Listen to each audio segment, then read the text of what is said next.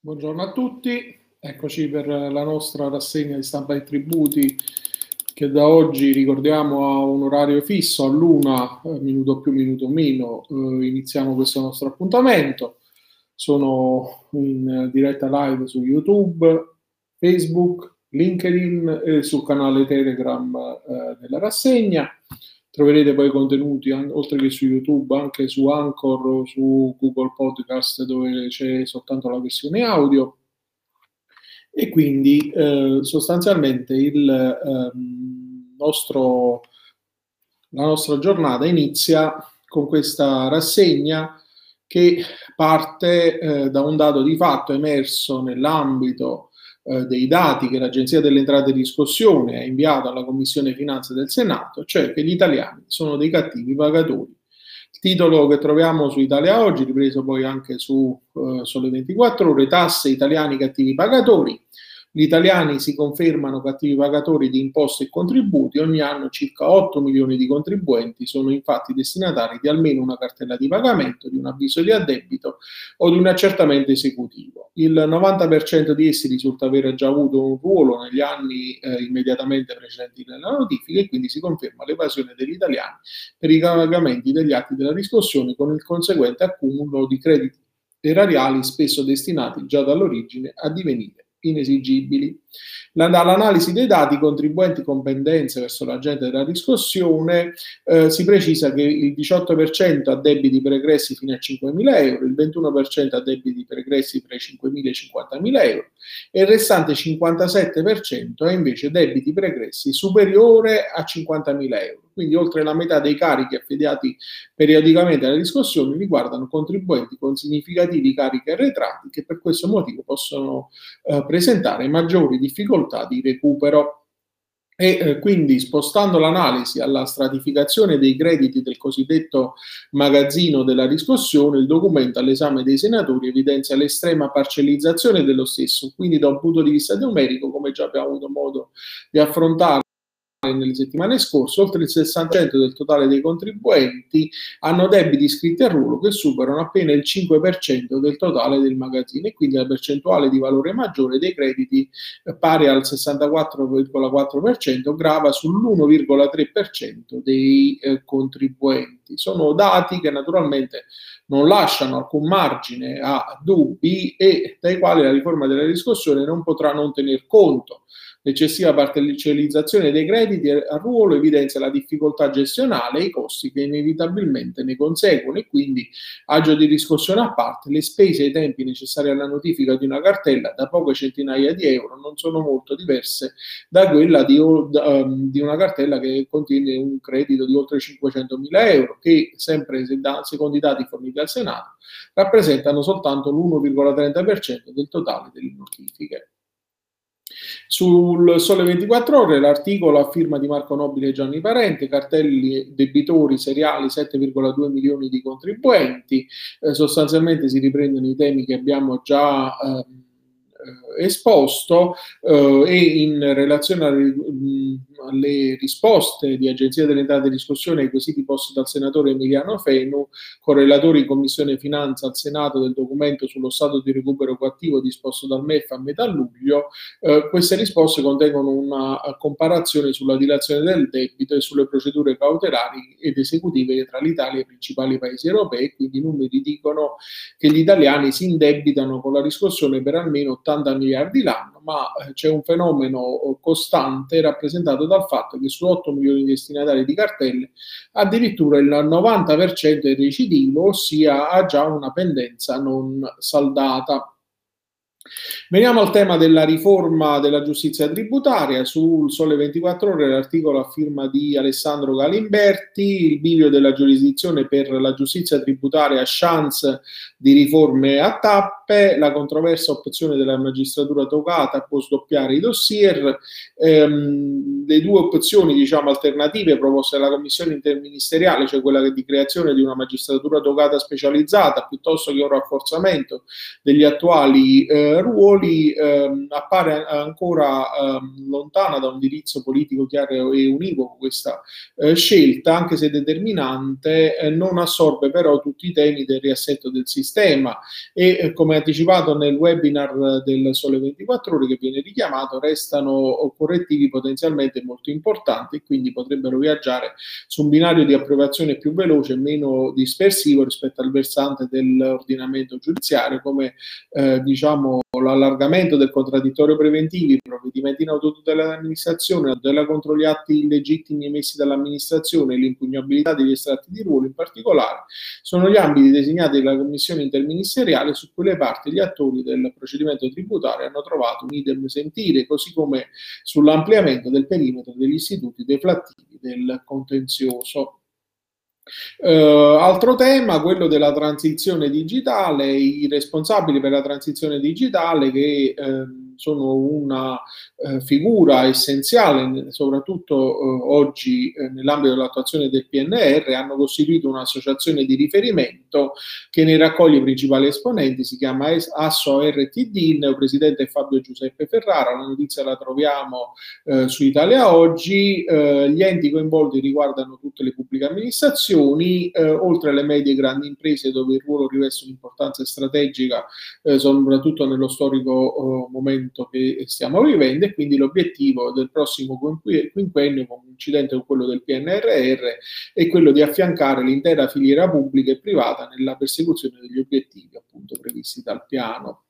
Passiamo a aspetti eh, di natura processuale. K O, la cartella proveniente da indirizzo P E C non inseriti in pubblico elenco, l'articolo su Italia Oggi a firma di Pietro Bocchiara, eh, la notifica della cartella di pagamento deve avvenire in conformità alle disposizioni del codice dell'amministrazione digitale inserite nel D L G S ottantadue del eh, duemilacinque, che eh, al fine di assicurare la pubblicità dei riferimenti telematici delle pubbliche amministrazioni e dei gestori dei pubblici servizi, prevede l'istruzione, eh, l'istituzione di un pubblico elenco eh, di fiducia denominato indice eh, dei domicili digitali della pubblica amministrazione e dei gestori dei pubblici servizi, nel quale sono indicati i domicili digitali da utilizzare per le comunicazioni, per lo scambio di informazioni e per l'invio di documenti a tutti eh, gli effetti di legge tra le pubbliche eh, amministrazioni. I gestori di pubblici servizi e i privati quindi eh, diciamo sono obbligati a comunicare questi dati. Con la sentenza eh, millequattrocentosessantotto duemilaventuno eh, la C T P di Agrigento nella sezione seconda ha condiviso la eh, prospettazione formulata dal contribuente sulla ritenuta invalidità della gravata cartella di pagamento perché proveniente da un indirizzo P E C non inserito in un pubblico elenco. Nella fattispecie controversia il ricorrente ha verificato dall'interrogazione dei pubblici elenchi che l'indirizzo P E C utilizzato era diverso da quello reso pubblico dal concessionario della riscossione, e quindi sul punto i primi giudici hanno richiamato l'orientamento giurisprudenziale di legittimità e di merito più consolidato, in base al quale è da ritenersi inesistente la notifica telematica ove eseguita utilizzando indirizzi P E C non inseriti nei pubblici eh, elenchi. Passiamo ad un ulteriore aspetto um, di natura esecutiva, titoli inefficaci per esecuzioni, soccombenza virtuale, eh, il criterio di impartizione delle spese in caso di caducazione eh, forzata intrapresa sulla base di un titolo giudiziale non definitivo eh, fa sì che la sopravvenuta caducazione di quest'ultimo, per effetto di una pronuncia del giudice di cognizione, comporta la cessata materia del contendere e non l'accoglimento dell'opposizione, e quindi il giudice dell'opposizione deve regolare le spese seguendo il criterio della soccombenza virtuale, da valutare riguardo ai soli motivi originari dell'impugnazione. Quanto viene fuori dalla sentenza a sezioni unite della Corte di Cassazione, la venticinquemilaquattrocentosettantotto, che dirime il contrasto eh, sulla rilevanza della caducazione del titolo esecutivo giudiziale durante l'opposizione alla eh, esecuzione.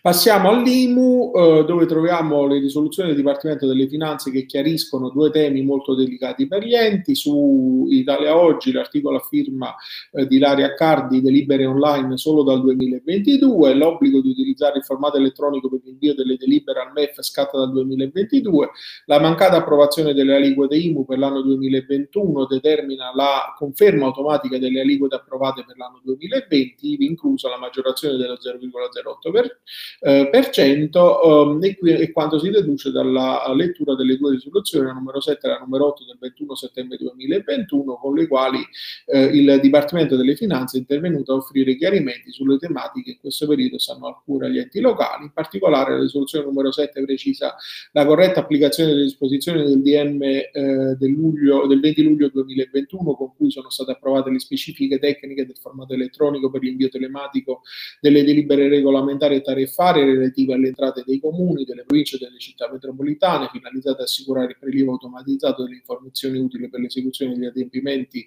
relativi al pagamento dei tributi da parte dei contribuenti e, delle, e degli intermediari. Eh, e eh, invece con la risoluzione numero otto è stato chiarito che l'aliquota maggiorata dell'I M U dello zero virgola zero otto eh, deliberata nel duemilaventi, espressamente confermata con deliberazioni consigliari consigliare interrottamente per gli anni duemilaquindici, dal duemilaquindici al duemiladiciannove, deve considerarsi valida anche per l'anno duemilaventuno, sebbene il Comune non abbia adottato per tale anno alcuna deliberazione sulle aliquote, e quindi si deduce questa risoluzione dal dato normativo che, seppure di non facile lettura, offre al M E F molti spunti per argomentazioni sul caso in esame, eh, secondo cui appunto la mancata adozione della libera sulle aliquote I M U per l'anno duemilaventuno determina l'effetto della conferma automatica di tutte le aliquote approvate per il duemilaventi, compresa anche quella maggiorata dall'uno virgola quattordici, risultata è l'applicazione della maggiorazione del zero virgola zero otto per cento. E quindi in sostanza con la nuova I M U il legislatore ha chiesto ai comuni di manifestare espressamente soltanto per l'anno duemilaventi, l'anno della transizione,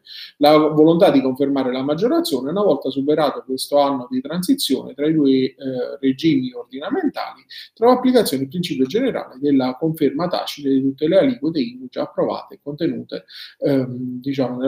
ai sensi dell'articolo uno comma centosessantanove della legge duecentonovantasei del duemilasei, che trova conferma nell'articolo uno comma settecentosessantasette della legge centosessanta del duemiladiciannove. Sullo stesso tema, l'articolo di Giuseppe De Benedetto eh, sul Sole ventiquattro Ore, I M U all'undici virgola quattro per mille, non serve la conferma della delibera duemilaventi, eh, non ritorniamo sull'argomento perché sostanzialmente le esposizioni eh, sono... Eh,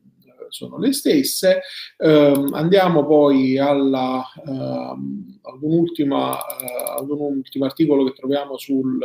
eh, su Italia Oggi. Eh, si tratta di un piccolo eh, spunto a cura dell'ufficio legale di Confedilizia eh, in relazione alla giurisprudenza della Casa, che chiarisce la natura di sottotetto eh, in eh, funzione della pronuncia della Cassazione, la eh, novemila trecentottantatré del duemilaventi, su un particolare problema eh, condominiale, cioè la natura del sottotetto di un, di un edificio. Hanno detto i supremi giudici, e in primo luogo determinata dai titoli, e solo in difetto di questi ultimi può presumersi com- comune, quindi eh, se risulti in concreto per esigenze strutturali e funzionali oggettivamente destinata, anche solo potenzialmente, all'uso comune o all'esercizio di un servizio di interesse comune. Il sottotetto invece può considerarsi pertinenza dell'appartamento sino all'ultimo, sino all'ultimo piano, solo quando assolva l'esclusiva funzione di isolare e proteggere dal caldo, dal freddo e dall'umidità, e non abbia dimensioni e caratteristiche strutturali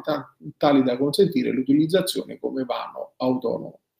Con quest'ultimo articolo concludiamo la rassegna di oggi. Eh, vi ricordo eh, che se volete riascoltarla la trovate su YouTube, sul mio canale. Um, domani invece uh, vi ricordo anche l'appuntamento con il corso di uh, fiscalità degli enti locali, che sarà trasmesso sempre in uh, diretta streaming con le stesse modalità. Uh, chi volesse iscriversi per poter ricevere il materiale didattico può compilare un form uh, che trova a disposizione, o isc- uh, può scrivermi, uh, c'è il mio numero disponibile uh, sulla chat o dovunque, insomma, per uh, la mia mail tommasovetri chiocciola gmail punto com per avere ulteriori istruzioni.